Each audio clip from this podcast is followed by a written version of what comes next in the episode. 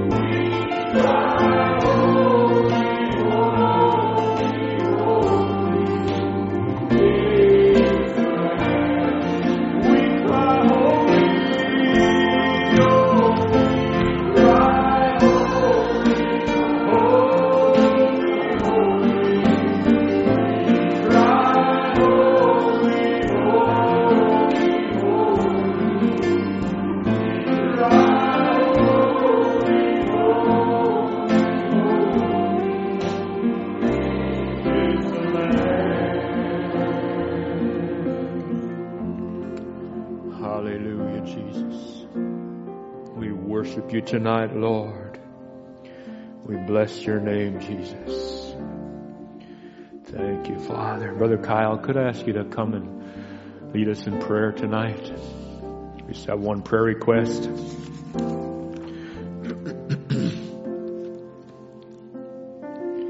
one prayer request written in um, from Sister Margaret Florent, has a co-worker by the name of Pam Gill. Uh, asked the co-worker asked to remember her daughter-in-law in prayer. A lump was found on her neck, and she was just asking the church to pray that would not be anything dangerous and that it would be dissolved, whatever it is. So we just want to bring that before the Lord in prayer tonight, and just remember the saints around the globe we're going through perilous times, difficult times, but we know that God is our healer answer to our prayer and supplier of everything that we have need of. And we're so thankful for that. Amen. We can rest on His promises. Come, Brother Kyle.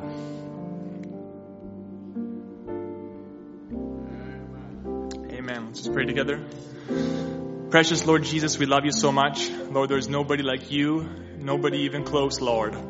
We're so thankful for you, Lord Jesus. And we give thanks to this day, this Remembrance Day, Lord, just thinking of all the veterans who gave their lives so we can have experience a lot of freedom, Lord. But we're thankful that you shed your blood, Lord, so we can have salvation. We can have healing, Lord Jesus. Lord, we're so glad you paid the price for our salvation and for our healing. It's nothing that we could do, Lord. We have needs in our bodies, and you paid the price for that, Lord. So we believe, Lord Jesus, you're more than able to help. Sister Margaret's co-worker's daughter, Lord, has come on the scene for her, Father. I'm sure there's many people right now that need healing in this building and that are listening, Lord. Little things in their bodies and big things, Lord. You paid the price for that, Father. Help us not thinking that our works can earn it, Lord. The Brother Branham said, Lord, if he could push a penny down the road that someone could be healed, he would do it, but it would do nothing, Lord. You paid the price, Father. You paid the price for Brother Tom's healing, Lord Jesus, and we're thankful for that, Lord. Little by little, Lord, or do a miracle. We love them both. So, Lord, may you just take control of the service, whoever is speaking, Lord. Lord, give them a liberty. Help us just feel free. Help us feel relaxed, Lord. The world is so loud and shouting and screaming, but sometimes, Lord, you're so quiet. So help us listen to what you want to say to us, Father. We commit ourselves to you in the service. Lord, just do something special and may we turn around and be like the one leper who came back and gave you praise, Father. Help us not forget to turn around and come back and say thank you, Lord. So we commit ourselves to you in Jesus' name.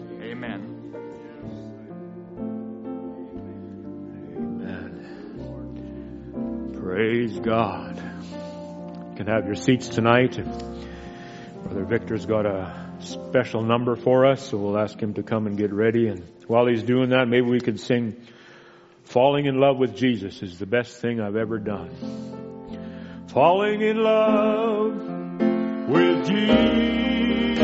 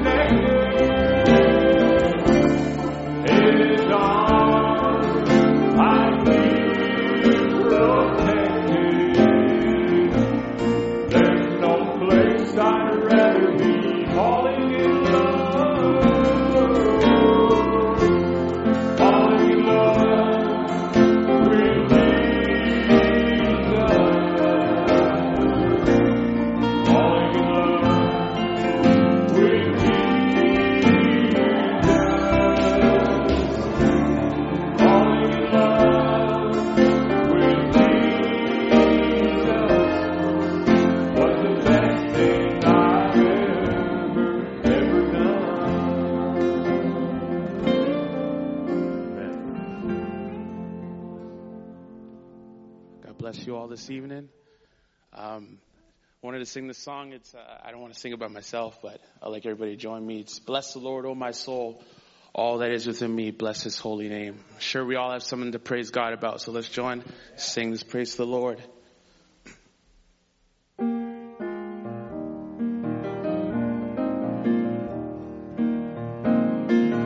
Bless the Lord, oh my soul,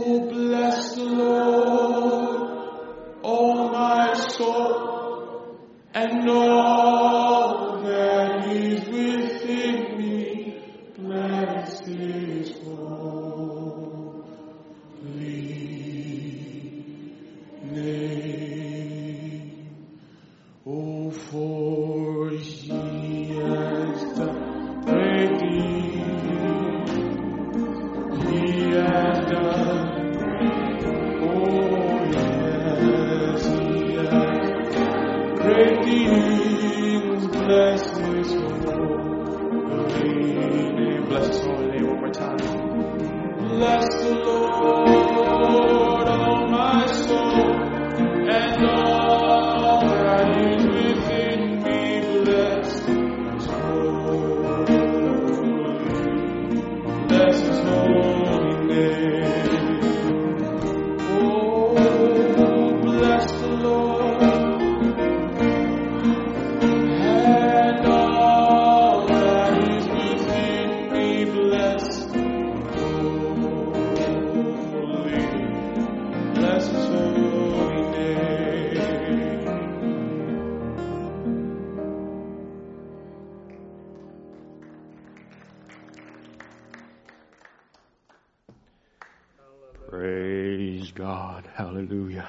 Brother Victor. He has done great things. Amen. The greatest thing is He brought us unto Himself. Amen. Maybe we can just sing that tonight. He brought me in. He brought me in. Oh, how I thank God He brought me in. Look out yonder where I have been, but I praise God that He brought me in. Amen. Brother Michael, come on out. He brought me in. He brought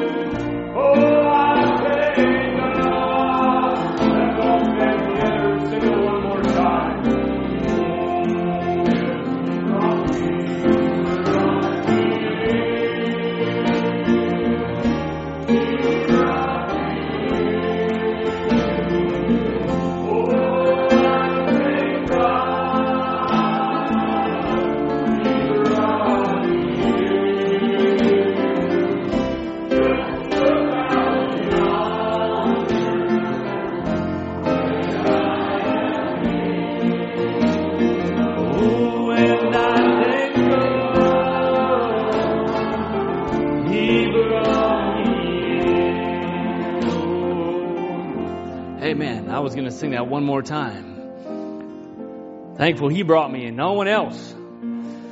Looked out way yonder where we- we were.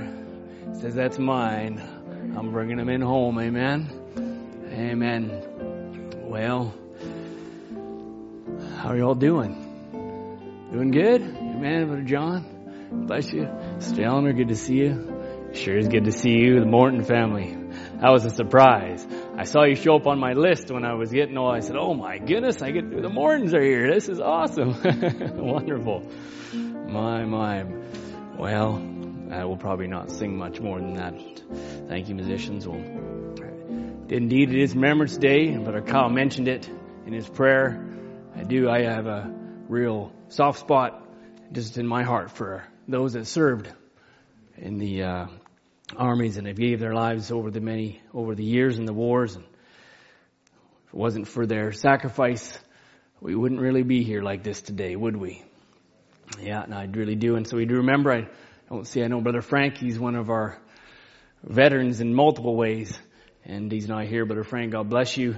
I know that was a difficult. I couldn't even put in words what that probably was for you, and I know it's just very difficult moments for you to remember. But we sure we appreciate what you did, even in for us here, and and your sacrifice for the, your country. And I know we have other veterans that aren't here, different ones that have served in the U.S. side as well. And we appreciate that. I, I, there's a, a song that uh, I wish I could sing because it's just it just kind of wraps the whole thought of, of Remembrance Day for me. But uh, if I had a big choir and a big voice, I'd sing it. But it, I'd just read it. It says, "Standing on a hillside where the river meets the sea, white crosses without number line the fields of peace, and each one a silent witness staring back at me.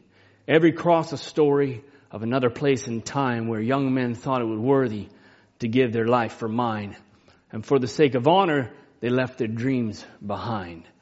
But for the price they paid, I'm forever in their debt, and their memory will not die, because I will not forget. And the song chorus rings out, I will stand and hold my head up high and dedicate my life to the glory of the ones who had to die. But uh, the second verse then starts on another hillside, just outside the city gates.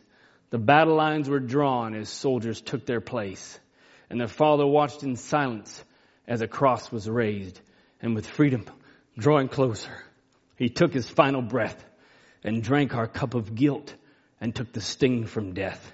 Heaven's finest soldier, clothed in human flesh, and for the price he paid, I'm forever in his debt. The cross will never die, cause I will not forget. Amen? Cause we'll stand, we'll hold our head up high and dedicate my life, and I pray your life, for the ones that had to die not just naturally, but spiritually. And I think of our veterans of this spiritual warfare that we battle, that we will always remember that freedom is never free. There's a cost. Amen. Amen. We'll turn in our scriptures tonight. Kyle, I was gonna, you prayed, let's just relax tonight. I said, I'm gonna even take my coat off right at the beginning because I need to relax tonight a little bit. My, it sure doesn't get easier, that's for sure. We're gonna turn to 2 Corinthians 5, verse 17. Thank you, musicians. Good to see you up here, Phil. It's been a little while. God bless you, our saints on the streaming, different ones remembering you. Sister Patty, prayed for you today. Just different ones coming to mind. We, you're not forgotten. Just because we don't see you here, you're on our hearts and on our minds, and we are just remembering you as you're streaming and joining us tonight. We're going to just uh, take, maybe this is the, I, I think it's going to be the last of this mini series on grace. And uh, I'm going to tr- try and get to where I wanted to go last service. So uh, bear with me if there's a little bit of uh, repeat or just uh, rehearsing where we ended last uh, service, and then just go in a little bit further uh, where we, the Lord hopefully will just take us. and so we're going to call tonight Grace Extended. So we started with Grace Abounding, Grace Outpouring, and a Grace Extended. All right. So just pull. This is down in the, this is real down home tonight. This is right down in our everyday. And so it shouldn't be, uh, it's, it's not too deep for nobody tonight. All right. So we're going to start in 2 Corinthians 5, 17. Therefore, if any man be in Christ, he is a new creature. Old things are passed away. Behold, all things become new. Amen. Aren't you glad for that? Nothing of the old creatures left behind. It's all brand new. Amen. And all things are of God, who hath reconciled us to himself by Jesus Christ, and hath given to us the ministry of reconciliation. To wit, that God was in Christ, reconciling the world unto himself, not imputing their trespasses unto them, and hath committed unto us the word of reconciliation. Now then, we are ambassadors for Christ. Now then, we, put your name there, I, Michael, am an ambassador for Christ. As though God did beseech you by us, we pray you in Christ's stead, be ye reconciled to God. Amen. We are ambassadors, amen, for Christ. 21, for he hath made him to be sin for us, who knew no sin, that we might be made the righteousness of God in him. Mm. Wonderful passage of scripture. I'm just gonna, uh, you don't have to turn to it. I'm gonna read it. But uh, 1 Peter 4:10. Feel free to turn if you're if you're nice and fast. And uh, it's just a, a few pages over there. We read this scripture last week, and so we'll just read it one more time. As every man hath received the gift, even so minister the same one to another as good stewards of the manifold grace of God. Amen. Let's just have a word of prayer. Heavenly Father, we would be amiss, Lord, not to start the, your word, your speaking of your word, Lord, here without pausing a moment to ask you, Lord, that you be present tonight. We've prayed. It's been prayed, Lord, but a cow's prayed, Lord. I'm so thankful that we can never pray enough. You don't get tired of hearing our voices, Lord. Lord, thank you for that. Because I'm sure, Lord, if it was as many of us, Lord, as I even pondered today, Lord, I'm so glad you don't tire from hearing me. Lord, and so we pray one more time tonight. Be present in our midst, Lord, that the windows of heaven would open and Lord, your word would just pour into the hearts the balm and the salve, Lord, that is needed in hearts, Lord, the strength and the encouragement, Lord, for others, whatever it may be, you know the needs, Lord, of your people. Oh, great shepherd, Lord, now comfort your sheep with your word tonight in Jesus Christ's name. Amen. Amen. You may have your seats. I am going to take my coat off and relax. uh, it's Wednesday night. We can do that. All right. So, last week, we turn our cell phones off and everything. Last week we uh, we spoke on grace uh, outpouring, and we just ended a little bit on on the outpouring of, of uh, grace that should then outpour of our li- out of our lives. And so I just want to step into that a little bit. I want to speak about stewards first, as we talk, as we uh, the scripture says, good stewards of the manifold grace of God. And uh, so, so thus that have received such an incredible gift as we spoke about grace and its bountiful uh, riches, have received his forgiveness and have been reconciled to him, uh, as the scripture says, for uh, thanks be unto God for his unspeakable gift, just the unsearchable riches of, of this gift of grace we hold. Now we're stewards of this. And we, we've been given something. You know, when you've been given a, this is a, this was a gift, as we said, without money, without price. There's no way that you could buy it. There's nothing, there's no way you could attain it. We've talked about your merits. We've, we've gone through this the last couple of services. Now, you know, when one is given one, a trinket or something of very small value or something that doesn't, you know, uh, hold much as worth, as you would say, a lot of times, you know, we, would, we just wouldn't care too much about it. And it'd land somewhere in a drawer, in a table, or discarded somewhere. Eventually, maybe even make its way into the garbage because it's just something of very low value. It just has no, no worth to you. It's just maybe disposable in some cases.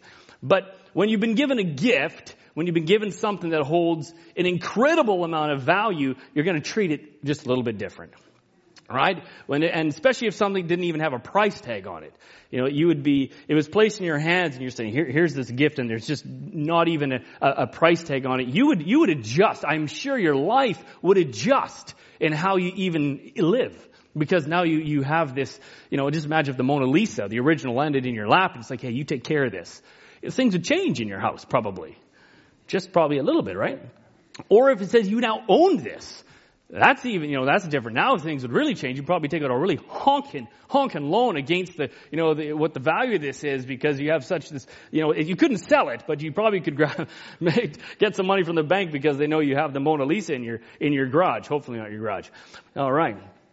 But, so there's, there's ownership and there's stewardship. And so you could own something, uh, you know, own it's, it's mine and I get to do what I want with it. I own this. And, and so you're the owner and you don't have to report to nobody. You don't have to tell them anything about it. You own your possessions. You maybe own your car. You maybe own a home. You own your clothes. You, you just own everything you own. No one's telling you what to do, right? Sharon, no one's telling you what to do with your whole wardrobe and anything. It's, it's yours. You're beholden to nobody on that, right? And so you bought it. You control it. You say you control, I control even my own destiny. You know, I control that.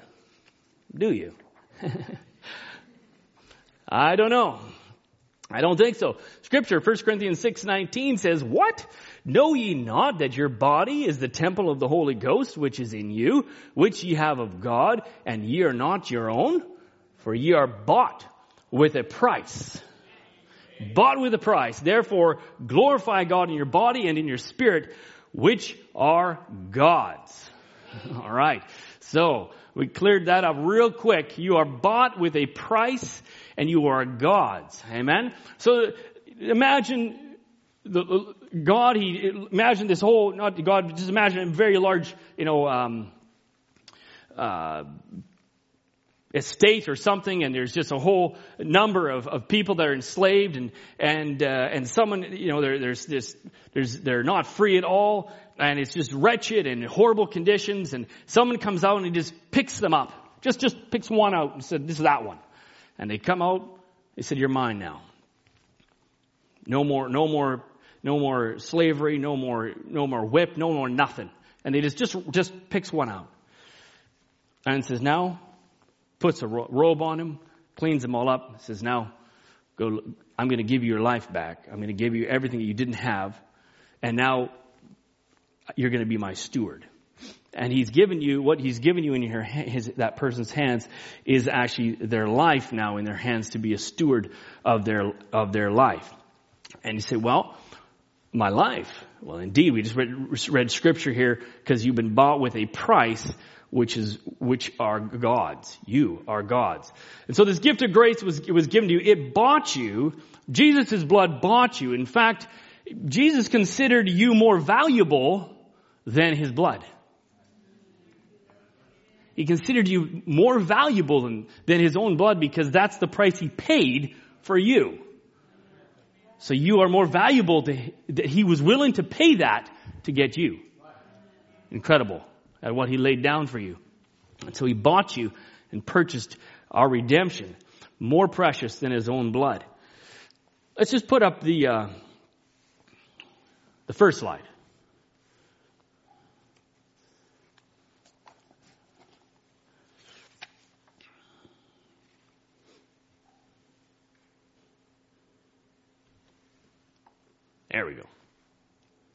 So we're just going to talk about value here. Okay, this is the uh, largest largest nugget um, in the United States found. It was in, found in California, 103 pounds back in 1869. It's about two feet across. It's very huge, very huge nugget, high value, high value. Now, what what if you were handed this? You were handed this. You had to become now. What would what would you do if you were handed this valuable nugget, and now you are to take care of this? Three million dollars for this this uh, things. Like I said, things would change.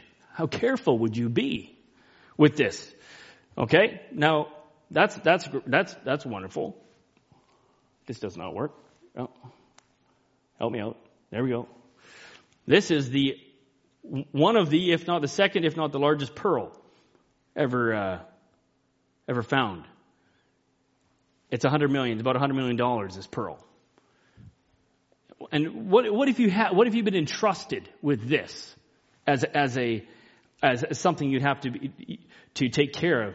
Uh, you know, you, you, things would drastically change. I'm sure. I'm sure your whole lifestyle would change. Mine probably would. what about this? This is another picture, just to give an idea how this lifestyle changed. He had to throw in a safe, probably about that big. That's a vault where that is sitting. Things would change because you're having to take care of something so valuable. Hundred million dollars, just this one one little pearl, little. This, this is the uh, one of the crown jewels. This is uh, worth about four hundred million dollars. Of course, that's an estimate because there's no way to really value it because it's not really going to be up for sale anytime soon. It sits in the scepter at uh, the uh, in, in the UK. This is the, this was made out of the lar- one of the largest mines. It's called the I believe the Star of South Africa. What would what would happen if you became the steward of this? And now this has been placed in your hands, and you now are you are now required to to take care of such something of such high value. How how much our world would would adjust. But you know that's that's uh, you know that can be mind-boggling, even four hundred million dollars. But You've been handed, you've been handed something that makes that look like a grain of dust. A grain of dust. Because your soul is worth 10,000 worlds. 10,000 worlds is what your soul is worth. And I tried to even figure out what that could even be worth. The world right now apparently is worth about $241 trillion. That's what, if, all cash and value and assets were, were piled into the middle and, and everyone in the world had Zippo, and, and put their cash in there, about 241 trillion is apparently what that will be. Now, that's one world. And uh, if we put $100 bills um, together, $241 trillion worth of $100 bills, they would stack up almost 68% the way to the moon. Okay? Just, put your dollar bills, not a dollar bill, but a hundred dollar bill, stack them up, and just keep stacking them. $241 trillion worth would just stack up over halfway and not quite three quarters the way to the moon. Okay, that's, that's a lot of money. No? Yeah, that's a lot of money. that's one world. One world. I, I couldn't throw the zeros up uh, on what that would be if I times it by 10,000. It just just kind of go away in the realm of boggling my mind. But that's what your value is. If you could try and say that's a value, really at the end of the day, your value, you're beyond value. Okay? You're beyond value. This is when God put His blood down for you because He put such a high value. And now, this is what you've been given because He's bought you with a price. And now you are given back this life that He's given you, and you are now a steward of this. How careful should we be with what we've been given in our own walks of life? Okay? Stewardship. It's a man, a steward is a man that's employed in great families to manage the domestic concerns. So if you're wondering what a steward was, here we go. It's this kind of the superintendent of all the other servants. He collects rents and incomes. It's someone who had a grand estate, specifically in the East, during uh, as when the Bible and the Bible times and Eastern cultures, etc. They'd have a steward, and and they would take care of you know all the estate for the master, and uh, and he would be entrusted with what belongs to somebody and he would give account on how he'd handle it. So he had to give account on what he did and how he did it, why he did something, why, why did he make that decision? Well, I thought this was best. I figured this would probably grow. Take this asset, do it here, sell this, make that, build it. That's what he's doing. He's managing it all. He's being a steward, and then he'd have to give an account to the master and say, "Why did you do this? You uh, you, you lost money here, and you gained money here." And he'd be brought up short, or he'd be he'd be uh, given accolades, depending on what he would have done, right? And so we know that there was a, a, a, a steward. Uh, but Abraham says about Eliezer, he was the selected one. Abraham had a steward called Eliezer, a trustworthy servant. He had been loyal and true, upright, just, and honest. These are qualities of a steward. Are going to be. Uh, scripture says, moreover, it's required that in stewards that a man be found faithful. Steward needed to be faithful, upright, true, and loyal, just, honest. These were, these were requirements of a steward. You surely wouldn't want to be putting, uh, you know, a high value estate into somebody that was just carefree, didn't have a clue what he was doing, wasn't honest, wasn't, uh, wasn't true, he wasn't loyal, he, you know, he's gone after you put everything in his hand, he's sending, he's, uh, absconding a bunch of your, your, uh, your money. That would not be a good steward. Would it? And so, Eliezer was given a steward. He was, he was a responsibility to go find a wife for, for Isaac. And I was thinking, well, how much greater? He said, that's a pretty big responsibility. Go find a wife for my, for the son of Abraham. Uh, that would have, that would have been a huge responsibility. But I was thinking, no, you haven't been given the responsibility of finding a wife. You have a responsibility of your own life. He said, well, that's not that big a deal. No, it's a big, big deal. Because the value of your life is beyond this, beyond, beyond price. And the blood of Jesus Christ paid for that. Paid for that. And so we're a steward now of what we've been given. What have we been entrusted with? A steward. Now we get, we are a steward of, of lots of things in our world. We've got steward of our possessions. What, you know, what we have. We're stewards of that. Again, if God bought us, if, if we're, if now we're stewards of, of what, uh, who we are, we're also then managing what we've been given right? Everything we have, it's all, it's all God's. He's bought us with a price. Our money, it's all God's. Our body, it's all God's. Everything we do, you say, well, something that's not really spiritual. No, but actually making sure that you have a healthy body is actually, yes, you're a steward of that. He gave that to you. So you say, well, that's pretty simple. Yeah, but that's where it's at. you, you, need to treat this well. He gave you that body. Amen? Scripture says you're fearfully and wonderfully made. So if he made you fearfully and wonderfully, I sure hope you're treating it fearfully and wonderfully, right? Amen. It's our body, our time. We're stewards of time. You know, if I gave you $86,400 a day, every day, and uh, I said, you know what, here you go. Here's this money. I give it to you. And uh, it's going to disappear if you don't use it. So every day I'm going to give you $86,400 every day. And you can, you know, take the opportunity or lose the opportunity, whatever you want to do you know, you probably, you probably would want to spend it and do it as, as best you can with it every single day. It's gone. If you don't want to just leave it sitting there and poof, disappears. And I didn't do nothing with that. And poof, gone again every day. No, you'd be doing stuff with that. You'd be doing the right things with it. You want to use that cash wisely. Well, every day God gives you 86,400 precious seconds. Every day. Right? How are you spending it? Scripture says, see that you walk circumspectly, not as fools, but as wise, redeeming the time. Redeeming the time because the days are evil. That say in the Amplified says, making the most of your time on earth, recognizing and taking advantage of each opportunity and using it with wisdom and diligence. We're stewards. This is what we've been given this. Alright? And so we're, we're needing to actually run our estate wisely. Because we give an account we will give an account. Amen? So that's, like I said, this was just going to be right down home tonight. All right. Now, we're not just stewards of these things, as we've talked about. And we've talked about just briefly some of these areas of our lives that we'd have be stewards of, or even if someone's entrusted with, with, uh, you know, worldly things or things like nuggets and, and pearls and whichever. But we've been talking about, I'm wanting to drill in on being stewards of the grace and the mercy that we've been extended.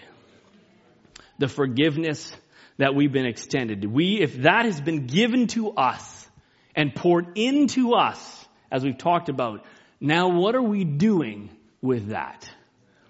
Okay, we've been entrusted with this, and to me, I just it was just uh, I just want to just just unburden my heart on on on what we're doing now. How are we living that out? I'm just a touch loud, side. just maybe bring me down a bit. I feel like I'm yelling out at everybody, so bring her down.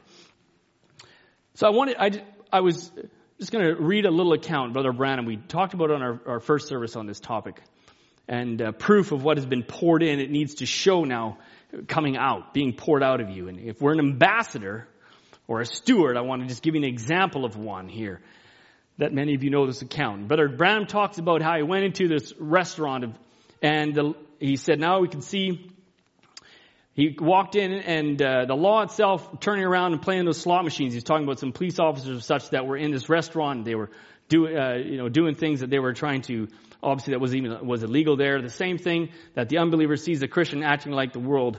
Uh, this, uh, let me just read it. Now you can see how that degrades the laws of our nation, how that was in my eyes to see that. He was talking about seeing this police officer and such in there. The law that we respect and should be upheld and see the law itself turning around playing slot machines. That's the same thing in the unbeliever, uh, thing that the unbeliever sees the Christian acting like the world. Okay? He's typing, he's got this police officer sitting in this place, running a slot machine, and he's saying, you know, look at that. This is the law itself doing something it's supposed to be upholding and saying it's wrong. He says that's the same thing the unbeliever sees when a Christian is acting like the world. The impression it puts upon him. And he says, okay, he goes, I noticed in the back corner a young lady, foully dressed. And when she came down to wait on tables, the boys, and the way they were carrying on, I looked setting to my right, an elderly lady. Could have been my grandmother. Sitting there immorally dressed, kind of blue looking lipstick. Anybody know that a normal person don't have blue lips? But they had blue looking lipstick on. And that manicure and whatever you call over her eyes, and she was sitting there with two old men. I thought, my God, how can you stand to look at such a down upon such? And when, then while I was standing there looking at that, I was criticizing that woman. I was criticizing the officer in my heart. And the Lord called me behind the door and I saw a vision. I saw the world and it turning, and we know this. We've heard. I spoke about it. He said, "I saw my sins on and other sins going." I thought, "Oh God, why don't you just blow the place up? How can you stand it, seeing the sins on the world?" In another account, he says, "Why don't you just strike her dead?" This is what he's thinking. Or the whole thing, wipe it out with an earthquake, is what he says in another account. It's pretty, it's pretty strong. But then I seen around the world was a crimson stream, and I seen the Lord Jesus standing there in all his pity and looked down upon the earth. And I seen my sins as they went to him, but his blood acted like a bumper before God, and we spoke about this. Then they could not come to him, and I seen every time I do anything wrong, his blood would stand between me and the judgments of God. And I walked to him and said, Lord, in the vision, I said, is my sins doing that? I said, then forgive me, God, I didn't mean to do that. He struck his hand in his side, reached over and got a little book with my name was written on it, uh, all full of sin and wrote, he wrote pardon across it and throwed it back behind him in the sea of forgetfulness. He said, now I forgive you your sins.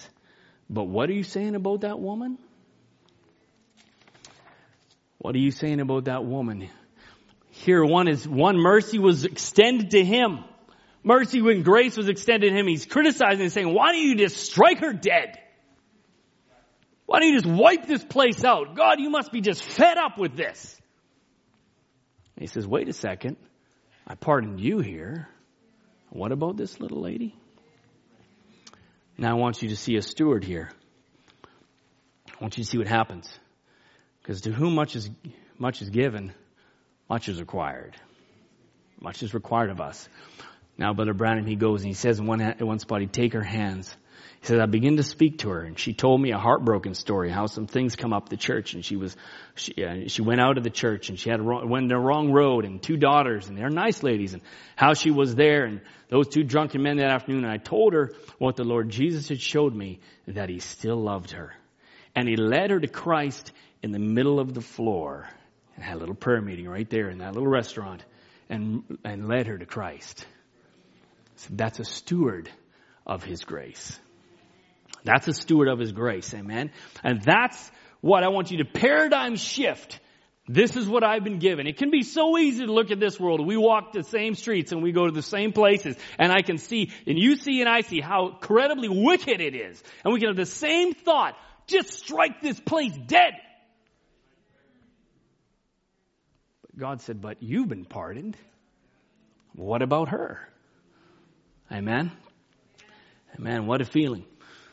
I was so I uh, I did I talked a little bit last week. It went through Matthew 18 a little bit, just at the end of last service, and we went through the the parable there of the the uh, servant that owed so much. He owed so much. He owed 10,000 talents, as we said, and he fell down and he worshiped the Lord because he's begging for mercy because he owed beyond what he could ever repay. And so he begged for mercy and he worshiped his Lord and he said, please no, and undeserved, nothing merited. The Lord said, it's gone. No more debt. You don't need to pay it. He let him go. And so the servant went straight away, and as I said last week, he went straight away to somebody that owed him a little bit, just a teeny little debt, and he grabbed him and he, and he forced him, he says, pay me back.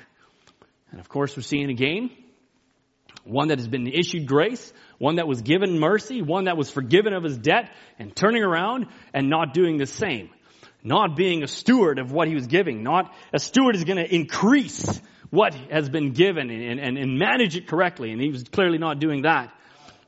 And we know in the scripture he says in his orders wrath when he found out that this happened till he could, should pay all that was due to him.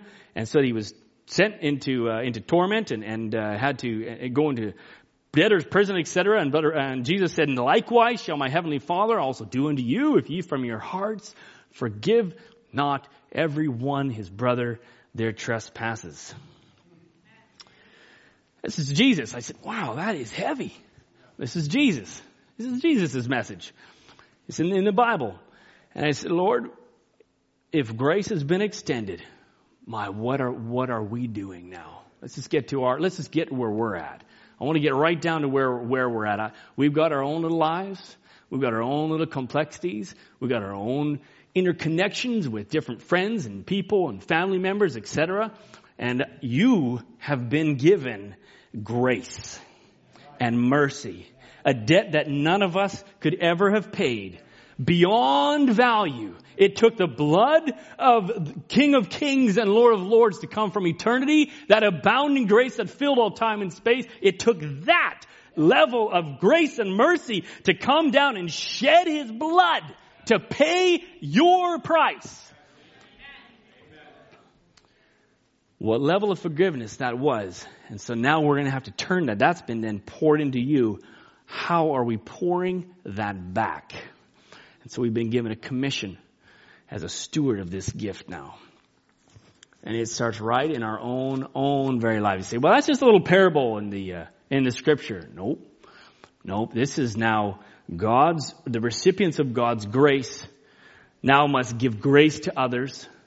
It's a challenge in, in a sense that if we don't forgive others, is it proof then that we haven't really actually received the forgiveness from Him? Because if you've received it, it should pour out. So if you're not able to pour that out, if you're not able to ish, give out that mercy in situations and that forgiveness, then uh, has it really impacted? Have you really actually received that? Or on the other side, maybe, maybe it's, uh, to show that forgiving and giving out that forgiveness and mercy and grace is to show that we actually do understand. That's, that is showing because if you've been forgiven, as we said, much has been given, much is required. The requirement of forgiveness is, is uh, incredible. It's actually, um, it's imperative for your spiritual walk to blossom. For your for for your spiritual flower to grow, uh, this, this is a, is a showstopper. It's a showstopper. Matthew 18, 21, 22. Then Peter came to him and said, Lord, how oft shall my brother sin against me? These are all scriptures you know so well. And I forgive him till seven times. And Jesus, Jesus saith unto him, I say not unto thee until seven times, but until seventy times seven. So people put the count on, right? Well, that's uh, like, that's a lot of times. It's 490. No, that's not what Jesus is saying. We know this. He's saying, as many times as needed. Like, how many times did I do this? Do I do this ten times? No, just do it a thousand times ten. Just, just, it's just like, do it as many as you need to do. Whatever it is, there's no limit on that number. Forgive him. Always, always. To forgive is to give up resentment. It's to pardon. It's to cease to feel resentment against or to free from a claim or to free from the consequences of an injurious act or crime. This is forgiveness. Most of us probably haven't had an injurious act or crime. Some might have, but maybe more, maybe more of us are in that to give up resentment realm or to pardon from something or to cease to feel resentment against or to free from a claim. Maybe a certain claim on them because someone did something, you have a claim against them for that, is to free them from that. To pardon is to remit the punishment. You say, well, what's a pardon? A pardon is to remit the punishment or, or retaliation you were entitled to inflict. That's pardon. So you're entitled to inflict something or retaliate, but you remit that. And you say, well, what's remit? We're just diving deeper and deeper here. Well, remit is to relax in intensity or to refrain from exacting or to give up in whole or in part. So therefore, you give up in whole the punishment or retaliation you're entitled to. We get that? Pretty much he's let it all go. there ain't nothing left there. There's, there's nothing left for you to claim. You've given it up. It's all gone. There's zero you can go back to. It's gone. It's forgiven. Amen. It's forgiven. Now, if you read the Lord's Prayer, and we all know this, He said, pray in this manner, Our Father which art in heaven, hallowed be thy name, thy kingdom come, thy will be done on earth as it is in heaven. Give us this day our daily bread, and forgive us our debts as we forgive our debtors, and lead us not in temptation, but deliver us from evil, for thine is the kingdom and the power and the glory forever. Amen. Next verse. For if ye forgive men their trespasses, your heavenly Father will also forgive you. But if ye forgive not men their trespasses, neither will your Father forgive you your trespasses. This is the only verse in the Lord's Prayer he reemphasizes. He doesn't go back and say, you really need to focus on 11. Give us this day our daily bread. Lord, give me so much of bread in the day. I need a, no, he doesn't say how to reemphasize that part. He doesn't go anywhere. He says and emphasizes you must forgive men their trespasses. And if you don't, neither will the Father forgive you. I'd say that's pretty vital if he's going back to that spot. Amen? We cannot afford to not forgive. You can't afford that. We can't afford because if, if, if that was hindering God's forgiveness to me, I ain't making it. I'm not making it. If I am not forgiven of everything and I have something that's not under the blood, I'm in trouble. I've got a problem. And just by not forgiving someone else, you've got a problem. Because then your sins are not underneath the blood of Jesus Christ. They're not forgiven. And that's, that's a pretty major thing. We can skim over some of these things. Well, it's the Lord's Prayer, or these are just little parables. No, this is actually just right where we live and breathe in our everyday walk, in our everyday life. Amen? This is Wednesday night. What a damage to a life is a grudge, an animosity, a bitterness, an anger, because it eats away at your spiritual walk. Ephesians 4.31 says, let all bitterness, and, mal- and wrath and anger and clamor, evil speaking be put away from you with all malice. Amplified says, let all bitterness, wrath, anger, clamor, perpetual animosity or resentment or strife or fault finding, slander be put away from you. Put away from you. This is what it says, amen? Because it's, it's vital that we don't have these things in our lives. Brother Branham says, Lord, don't let me never have a root of bitterness spring up. Because it'll affect him. It'll take the Christ right out of my life. You think this is important? You say, ah, this is just, Brother Michael, you're just, this is too simple. No, this will take the Christ right out of your life. If you let something just sit there and it just starts to put those little feelers down in the dirt and it starts to just kind of anchor down there. Something someone says, you dwell on it and you're thinking about it. Like, ah, I didn't really like that. And it just starts to really root down. You have no clue. Nothing's coming up on the top, but it starts to put a root down. And that is a root of bitterness. And then it starts spring up and that in itself will take the Christ right out of your life. That poison acids of malice and jealousy and hatred that will just take the Holy Spirit right away from you. It'll run him from the tabernacle here. It'll kill the Spirit of God or drive it away from here, hurt your pastor. It'll do everything. See, don't do that. Amen? Don't do that. It's just the Lord is just admonishing us. If you got something just little there, forgive it. Let her go. Let all claim go from it, amen? Because you don't want a little root of bitterness because it has drastic effects. You know, when you get a wound, you can get a wound, you can cut, get yourself cut or something, you keep it clean and keep it cleansed, put a little antibiotic, a little polysporin on it, everything goes good, put a little band-aid there, you know, good. It heals, the body works. Does its thing. But if a bacteria or a foreign substance gets in there, you get infection. Infection's bad. Okay? You'd know, right? you get pus, cloudy fluid in there, it just builds up. It gets, you know, maybe a little pimple starts to come or a scab. The area becomes real reddened. There you get some streaks that start coming out from something that's infected. It gets, it gets get actually uh, heated. There's pain, more swelling. Fever can occur. It's is infection. Infection's bad. You leave a wound, you know, it gets unchecked and, and you don't put any balm onto it. You don't put any proper care. But, it, you know, that just can keep going. You don't do anything. It actually can go all the way into the realm of sepsis, which the body goes into. It starts releasing chemicals into your body to try and deal with this infection that's gone crazy. And that in itself then will take you down. You get what's called septic shock and you die. Like, well, it's just a little cut. Yes, but that little cut can fester if it's not attended to. And therefore it can actually take the whole body down if just left unchecked. Alright? You know that sepsis is a serious medical condition, in fact. It does. Like I said, it releases chemicals in the bloodstream, causes blood vessels to leak and clot, organs like the kidneys and lungs, they won't get enough oxygen, decreases the blood flow, you get decreased uh, blood pressure, and 50% of the people that get it die. It's nothing to toy with. Clean your cuts, put some polysporin on it, and deal with it. That's in the natural. What about the spiritual? So that's just a little, little wound or something. Maybe it's something, something said, but you just leave it there.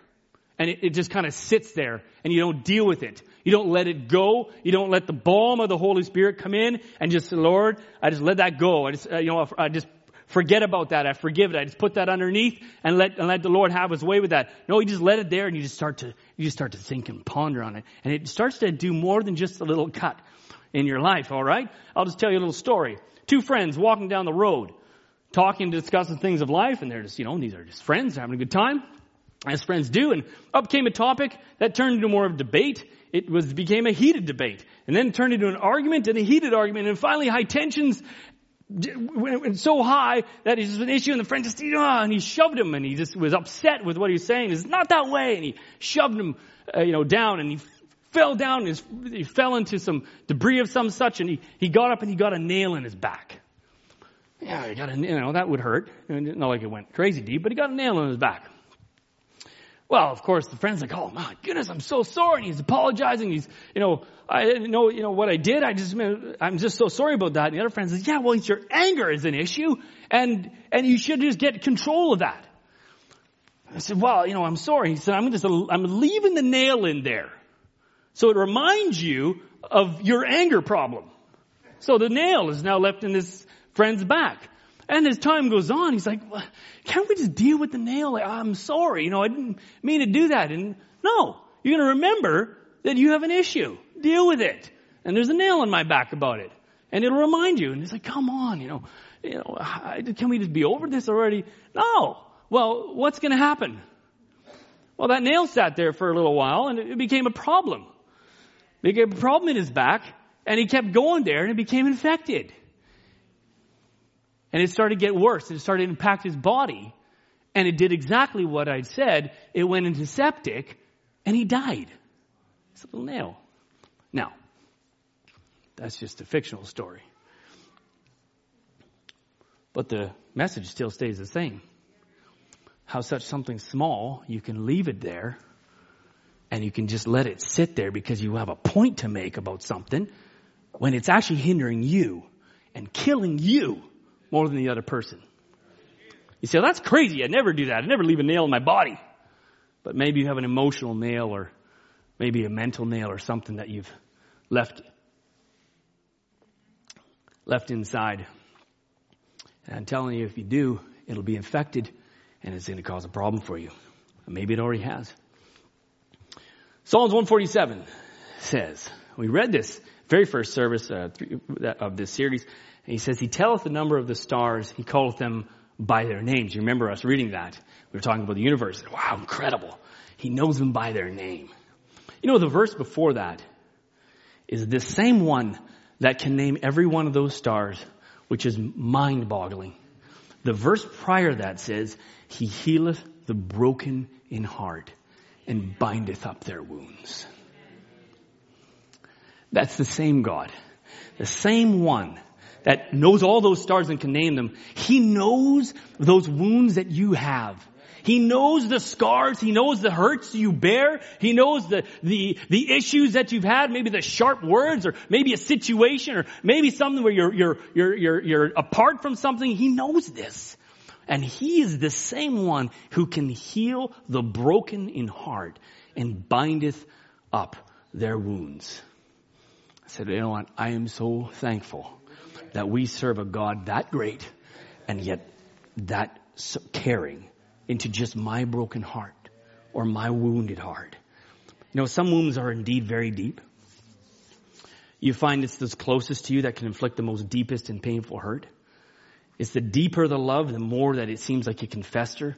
Because if there was no love there, it wouldn't matter to you someone did something to you that you didn't even know off the street, it was like, well, whatever, and, you off you go. But when someone love, when you get someone that you actually really loved, and something happens, there's there's a, a crushing thing between you. That's the deepest of sores. I was just thinking though, I said, you know, Jesus knows this. He knows this. He knows what that feels like.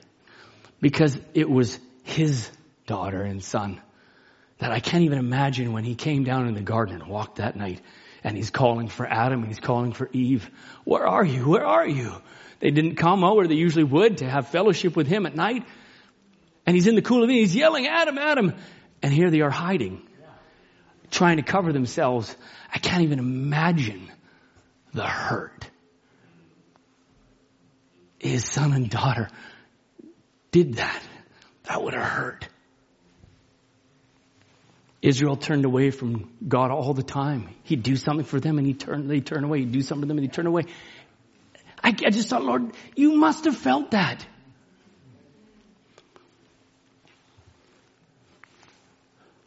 And how would, when we do something? Why wouldn't we do something, I can't imagine that he, it must hurt him. Because he loves you and I with such a great love. And if he does and we do something, say, oh, I'm so thankful though the blood is there. I'm so thankful the blood is there. When he, he looked and wrote pardon on that and threw it in the sea of forgetfulness. Oh Lord, my goodness, I had a little example looking red, seeing red to red. Have anybody ever done that before? You've done that before? I did. I was going to have a demonstration, but you know, red, you got to hit the right reds anyways. It's pretty incredible. When you look through red and at red, it's white. He's looking through the blood at your sin and he's seeing white. Your sins, though they may be scarlet, they're white as snow. Amen. And if that's what he's looking through, you also must look through that same blood at every one of us. If we are Christ, if you say, well, I'm Jesus, Mrs. Jesus Christ, then the same blood that he saved you and forgive your sins, you better be looking through that same atonement at someone else. Amen. Amen.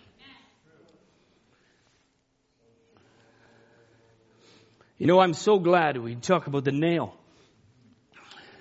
I'm so glad Jesus didn't leave the nails in his hands. Say, look what you did to me. Lord, take the nails out. No, the nails are gone and it's healed over. And instead of, instead of seeing what you did, see what pain, it's, it's more my love. No, I did this for you. It's all healed away. Look what I did for you. Amen. The power of forgiveness. The power of forgiveness. Brother Branham says a pardon from God is a release from guilt. Now, who's felt guilty before?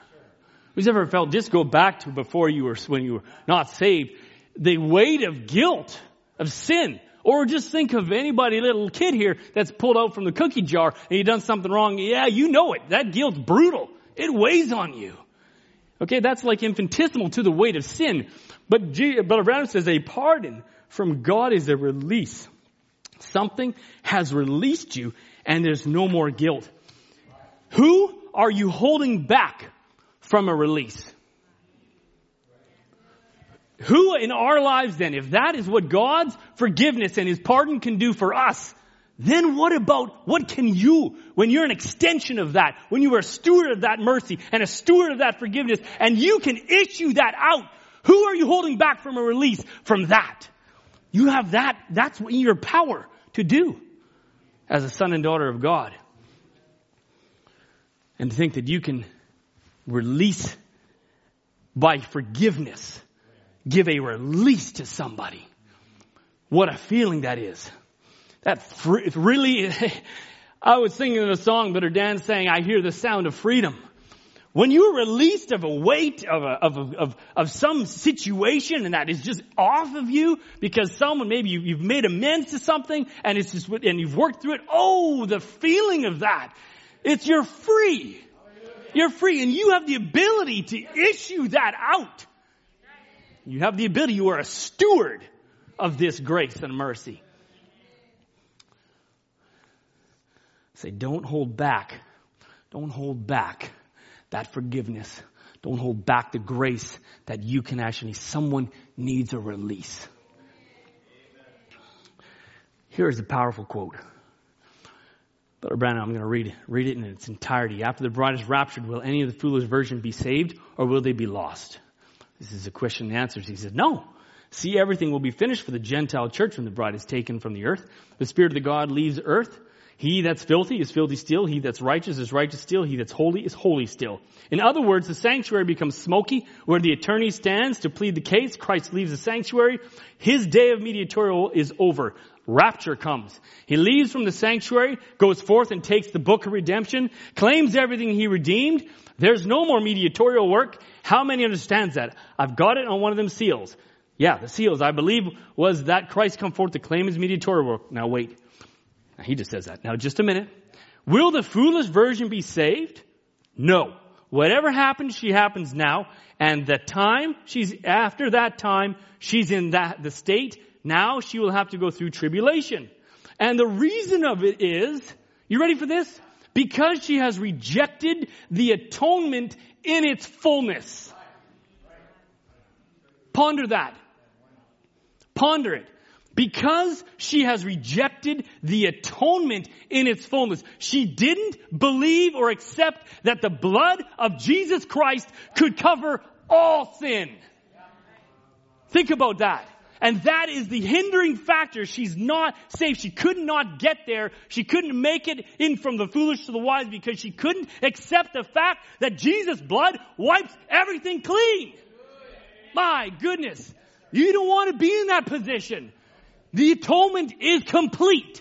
There's nothing left out. It's like, oh, this little sin, it covers all this, but not that. And the foolish version didn't, couldn't accept what Abraham's saying, can't accept the fullness of the atonement. My goodness. She's a believer, a professed believer, but she will have to go through tribulation. The Bible said, and the rest of them, dragons spurted out water out of its mouth, etc. My. Foolish virgin didn't have oil in the scripture, in the parable. Didn't have the Holy Spirit to keep them pure and washed. Little issues held them obviously within. Grace and mercy was unextended. Issues, do we have issues? Do we have struggles? Yeah, we do. But the Holy Spirit is the oil. It keeps you pure. It keeps you lubricated. It keeps everything running just the way it needs to be. They didn't have the oil. Creaky, starchy, unbending, and couldn't actually see that the atonement was in full and covered all sin. And so I admonish you, do not be in that position. And in our own lives, the abounding grace of God that came down to us, poured into us, then now needs to be extended out. And the atonement covers all sin. Brother Branham says, now Satan will constantly punch at you until you're finished on earth. Just remember that. It ain't gonna be easy. This isn't a little, this isn't a picnic, you know? Just remember that. He says, you'll never have a time. That you're not, there's not punching going all the time because you're in a battle. Did you ask to come to Christ to come to a picnic? Did you? You say, oh, I need a picnic and I'm going to give my heart to the Lord. I need a picnic. no, no, we did not do that. Well, you're sure going to be surprised if you did because it's a constant battle. I've been on the field for 31 years, he says, and I fought every inch of the way. It's a fight. It's not easy. When we have a situation, it's not easy and sometimes to let that go. It's not easy to say, Lord, I forgive them. I forgive, I put this situation under the blood. It's not easy. It's a fight. Not a picnic. But nonetheless, we must do it or your spiritual walk will die.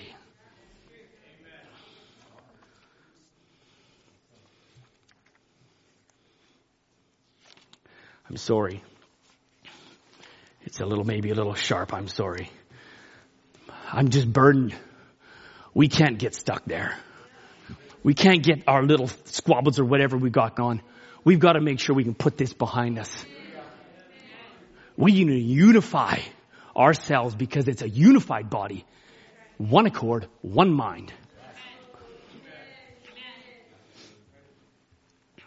Now, forgiveness. I'll just touch on, we'll just uh, come to a, try and come to a little bit of an end here. Now with forgiveness is something that you can do. Jesus, Brother Branham said in a quote, uh, have here. He says, every person that, that ever has an ailment was healed at Calvary. Every sinner that ever was or will be was forgiven at Calvary. He forgave you at Calvary. It was done at Calvary. You didn't have, you weren't there at Calvary. You weren't, you weren't born yet. But He forgave you there. He forgave you at Calvary. And so, it was, it was, Christ did that without you essentially in the picture. And forgiveness can be given. You can forgive without anybody else in the picture. You can let something go. You can put that, I just said, Lord, I, I, need you to I put that under the blood. I, I, something did something, and you just let, you can forgive. That's between you and God. Okay? But reconciliation is a little different. That requires a couple parties. Because now, to reconcile, when you reconcile to God, that was then you coming and taking the atonement and accepting the blood that was atoned for you on Calvary, saying, Lord, by faith, I, I put my hands on that sacrifice. And you were reconciling yourself under that blood atonement. And you were then reconciled to God. Amen. He forgave you at Calvary. But the reconciliation needed for its completeness is when you came and acknowledged I'm a sinner and I need Christ and I'm accepting the atonement of Calvary and reconciling yourself back to Jesus Christ.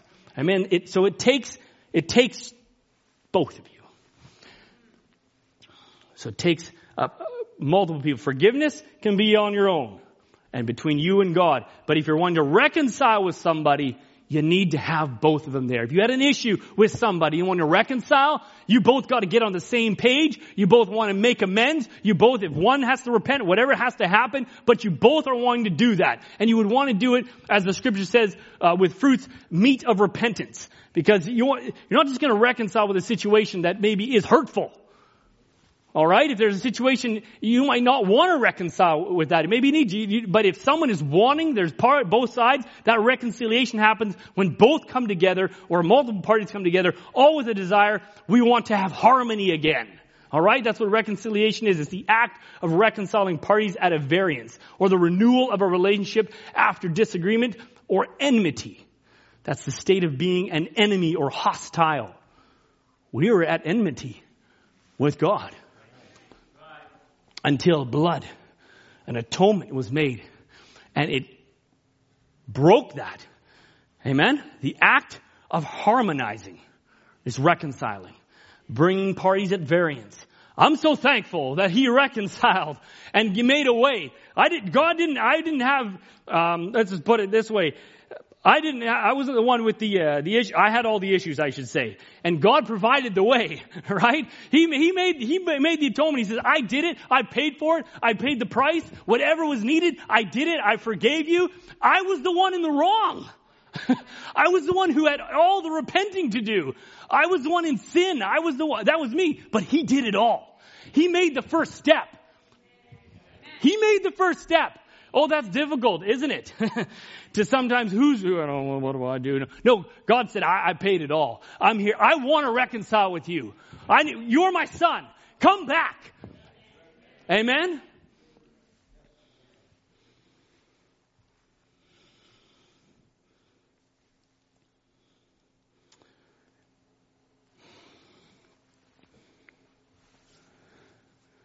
Amen. Well,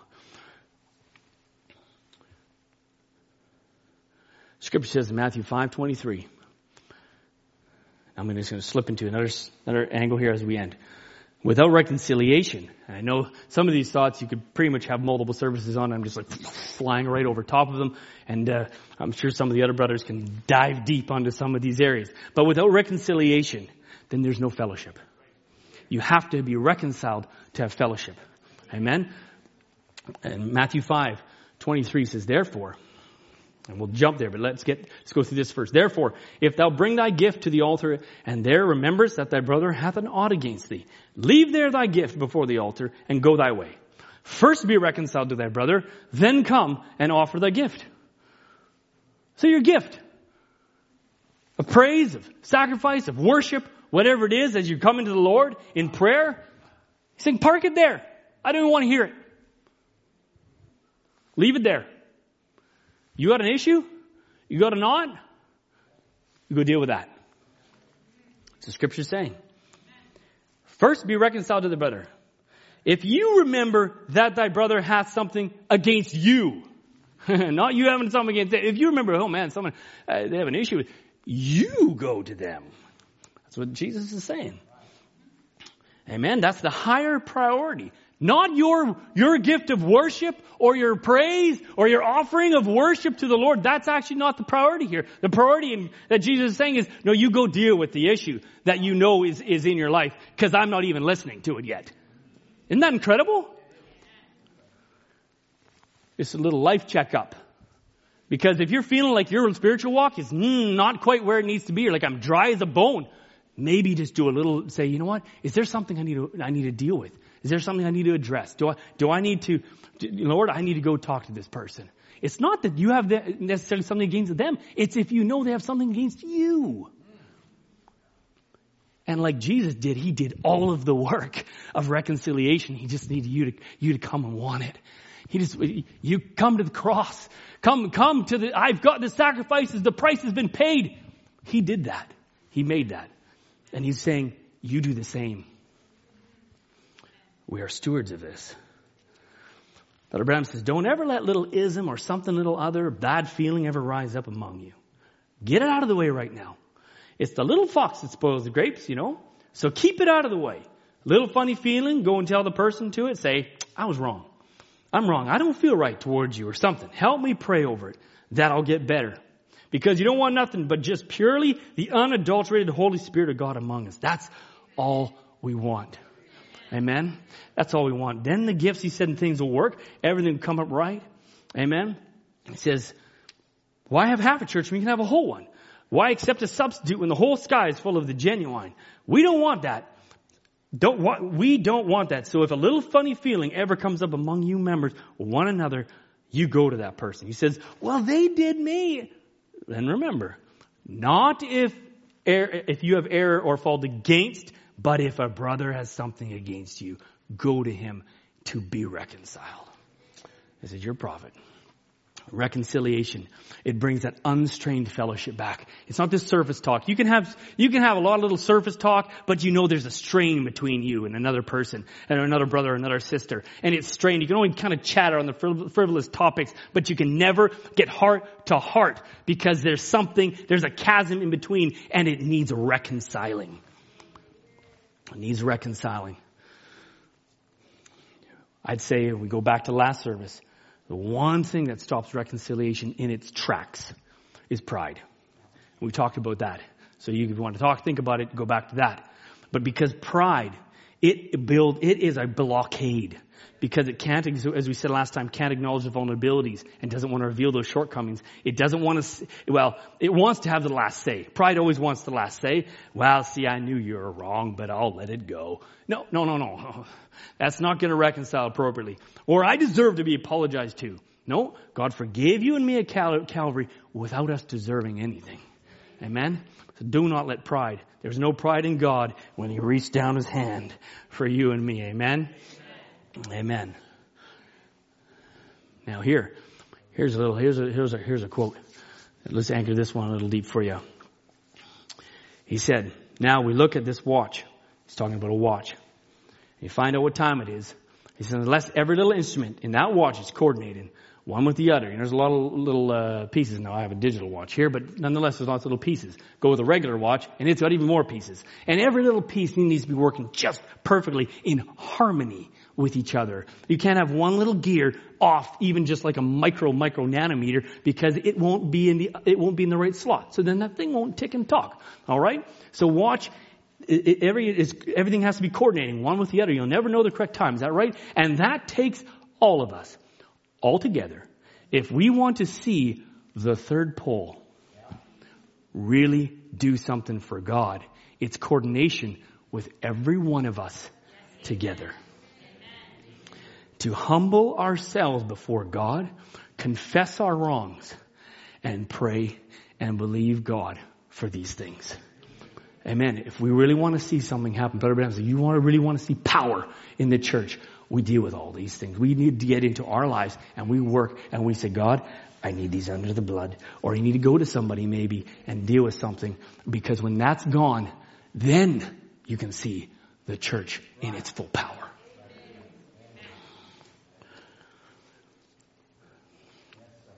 So I just ask, musicians, you can make your way here. If we just, after this little service, like I said, just write down just maybe where we live every day, not, not, you know, terribly, incredibly deep, but I'm just, you know, are we actually, are we being stewards with what we've been given? And we can, there's lots that we've been given, but I've just been focusing on, on the grace, on this mercy, on this forgiveness that we have been given.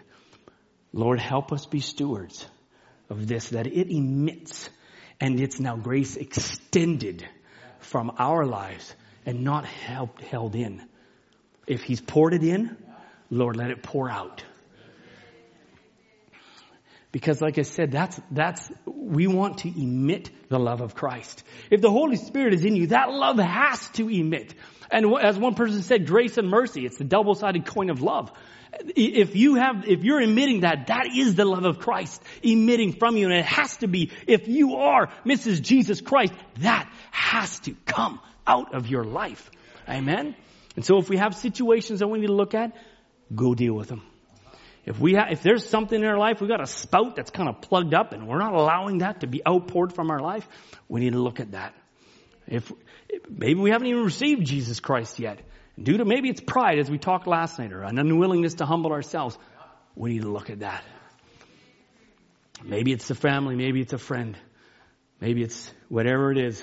But I said, Lord, grant an opportunity that reconciliation can happen so that we can be a powerful body of Christ for his gospel so that we're stewards together of this grace and mercy.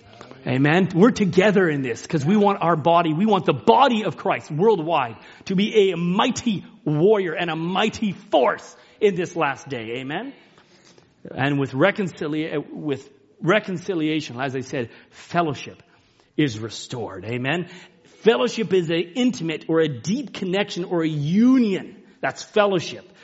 First John says, but if we walk in the light as he is in the light, we have fellowship one with another, and the blood of Jesus Christ cleanses us from all sin. Amen. That's what reconciliation brings.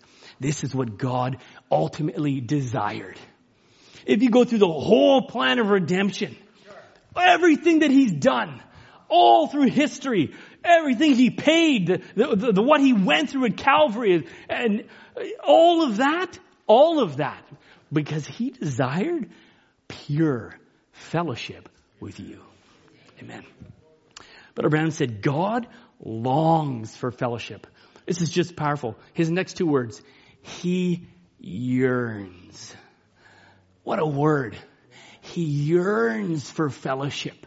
Daniel yearns for it with you. Think of this God that fills the universe that created the stars as we talked about, but he yearns for fellowship with you. And so he did all of that so that he could speak to his people.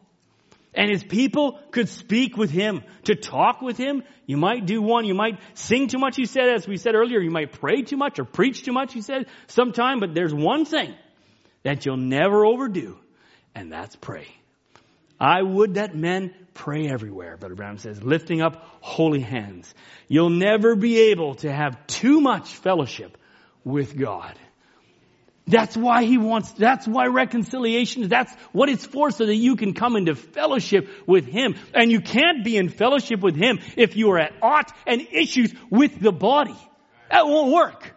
So fellowship with him, then should admit fellowship divine with the body of Christ. Amen. Amen. So as we bring it all together, grace abounding, as we talked about in the first uh, part, God had filled all eternity, outpoured himself, grace outpouring, so that it might fill a little humble heart that would accept this great gift of beyond value and beyond price, reconciling me back to him so that then I could then extend that out to those around me. Amen. And then even so, as scripture said and we read in the beginning, even so, minister the same one to another as good stewards of the manifold grace of God. God bless you. I pray just, I know, like I said, it's a little down home for us, but this is where we are. And we have to just look inside and say, Lord, what have I got to deal with? Because I want to unstop everything. I don't want nothing hindering Him being able to pour into me, and I just want that to flow out. I want His love just to outpour from my own life. And I just want to say, I want to, I want to sing the song, He Has Forgiven Me. And I know I put the words up there, right, David? We did put those words up there. And, but there's one little part. When we're a steward, when we're, when you're a steward, there's a parable of the servants. And I just thought, Lord, I wanted to end. What's the reward of a faithful servant? Ah, the Lord said unto him, Matthew 25, 23. What? Did the good and faithful servant, he said, well done, thou good and faithful servant. Thou hast been faithful over a few things. I will make thee ruler over many. Enter in to the joy of the Lord.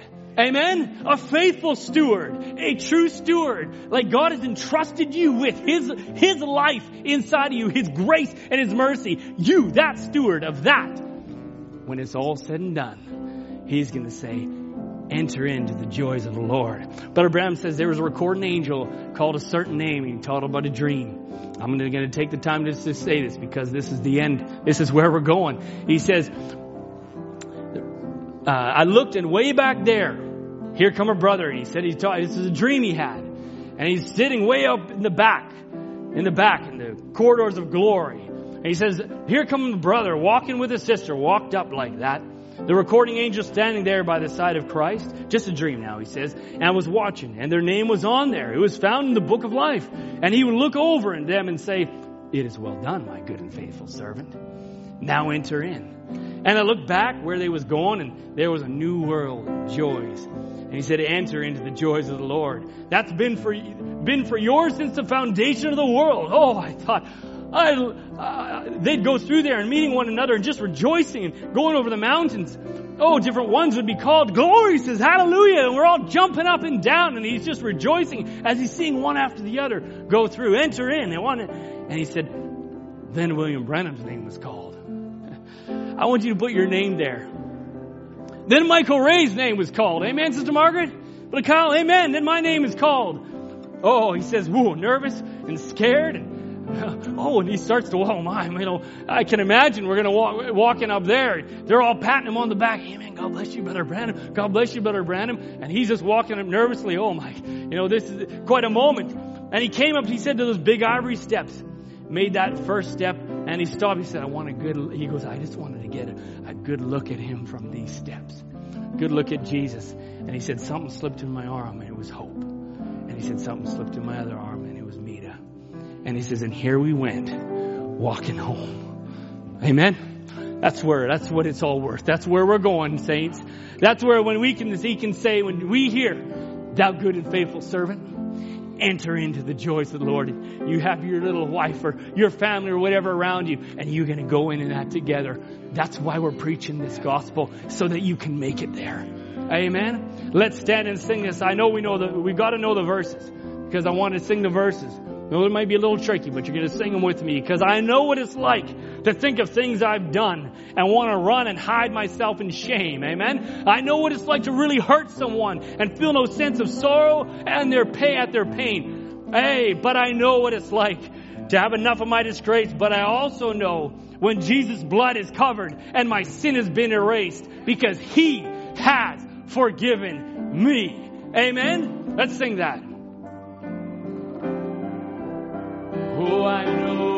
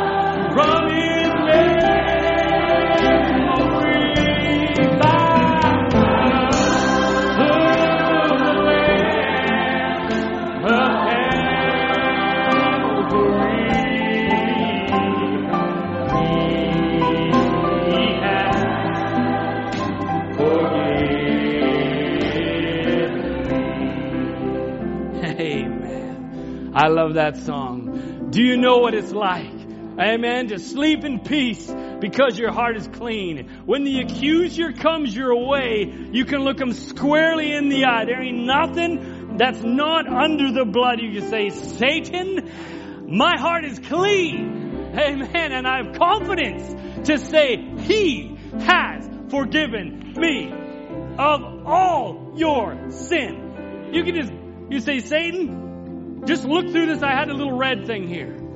Where is it here? I did have it here. See this? I had a little red piece of paper. And I was going to put a red on the screen. You just put that in front of him. You say, look through this, devil. I just want you to see what color you're looking like. Because red at red is white. So when he looks at me, he's looking at white, clean as snow. I'm pure as wool. That's me. So when you can look him squarely in the eye and you take him to this thing and you say, look at me, devil, through this. Amen? But if you can't do that, you need to meet God.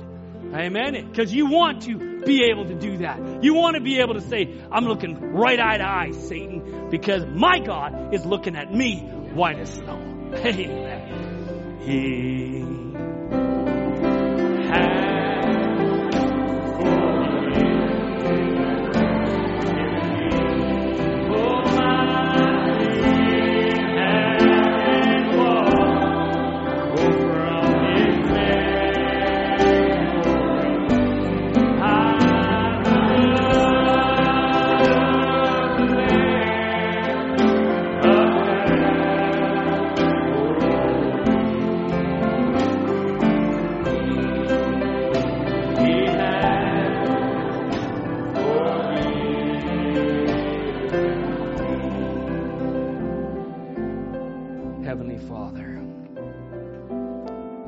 Lord, those are the sweetest words, Lord, that I'm sure could have been spoken. Lord, as we spoke even last week of the little sister at your feet, Lord, and her sins, which were many, are forgiven. Lord, those are beautiful words, Lord, when our sins, which were many, Lord, our weight of sin, Lord, it wouldn't, we were born in sin. Lord, so even those that might say, well, I didn't do much of anything wrong per se. You were born in sin and therefore your sins were many and you're weighted with the guilt of sin. But Lord, your blood and we can, has covered us and we can say, He has forgiven me.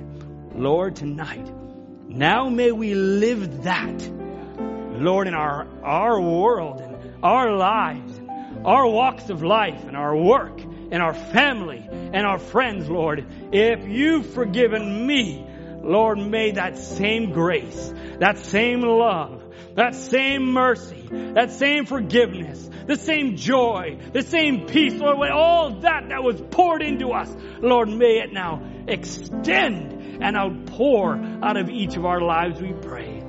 Lord, we commit the rest of the night to you. Thank you, Lord, for your people, your blood bought, Lord, chosen ones, Lord. May they go forth as stewards, Lord, of this gospel, Lord, in ministry of reconciliation, as your word said, Lord. And may now we go forth, Lord, looking for even that last one, Lord, that we can stand strong, Lord, to the last day as it approaches, Lord. We're right at the end, Lord.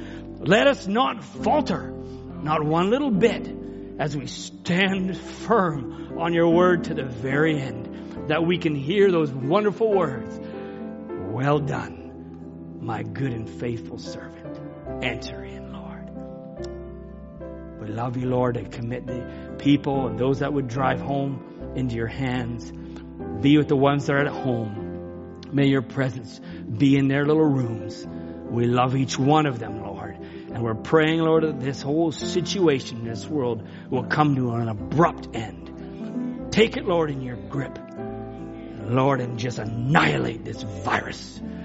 Lord, we could be together again, but Lord, your will be done above all of our desires, Lord. Your will be done. We pray in Jesus Christ's name. Amen. Amen. God bless you. Have a wonderful evening, safe drive home, and a wonderful week. Bless you, Kyle. Amen. You're dismissed in Jesus' name.